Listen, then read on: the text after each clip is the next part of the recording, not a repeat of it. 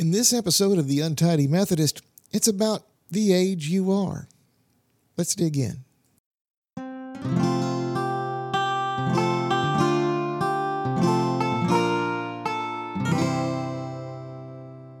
Today's passage comes from two selections in 1 Timothy.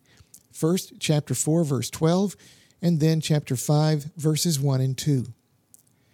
Don't let anyone look down on you because you are young, but set an example for the believers in speech, in conduct, in love, in faith, and in purity. Do not rebuke an older man harshly, but exhort him as if he were your father. Treat younger men as brothers, older women as mothers, and younger women as sisters with absolute purity. This is the 40th devotional that we've recorded for the Untidy Methodist. I wasn't thinking about that milestone until today, but that number has a lot of meaning in our faith. In the Great Flood, it rained for 40 days and 40 nights. The Israelites wandered for 40 years in the desert before making their way to the Promised Land. Jesus fasted for 40 days and 40 nights before being tempted.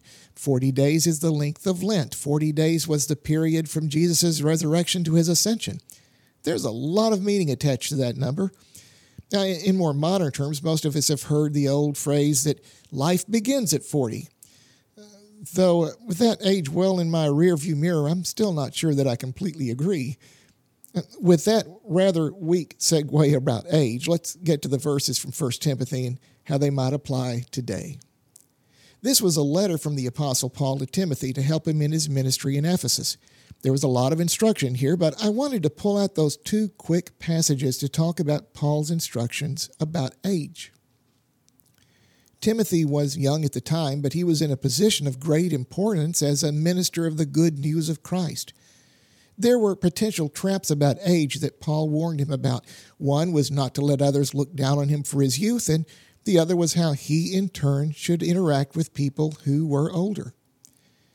I remember many years ago, I took an administrative job at the age of 28, working in an office where there were people who had been working there for longer than I had been alive. That was intimidating.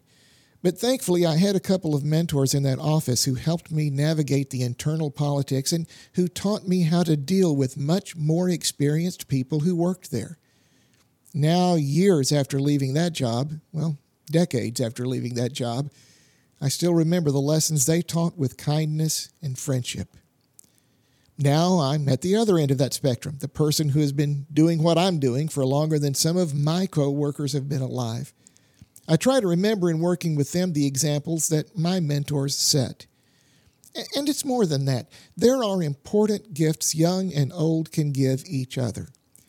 Younger generations have a fresh insight on the world, a knowledge of the innovations today that some of us maybe many of us don't have. The new graduates who come to my workplace have all the latest research behind them and, and a perspective that can help us keep pushing forward. It's not just having a lot of energy, that's something we attribute to youth as if it's almost a disadvantage. And I don't buy the stereotypes I hear about millennials or Generation Z. They said the same thing about my generation in the 1970s, and I don't want to perpetuate that get off my lawn mentality for the next generation.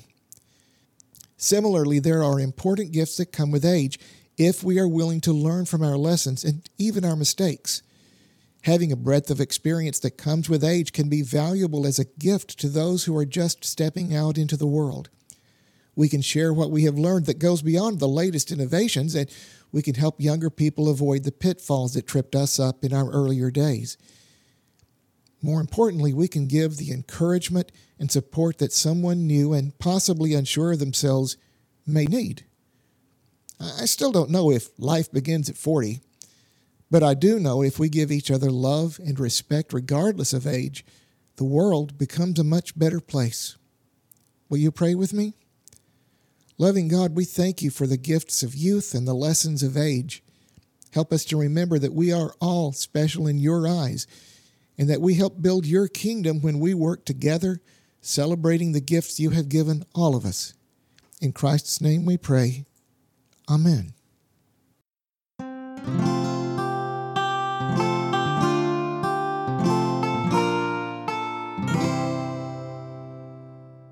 Thank you for listening to The Untidy Methodist. You can find us on Facebook, on SoundCloud, and on iTunes. Please like and subscribe and tell a friend. Your comments, your suggestions, and most of all, your prayers are most appreciated.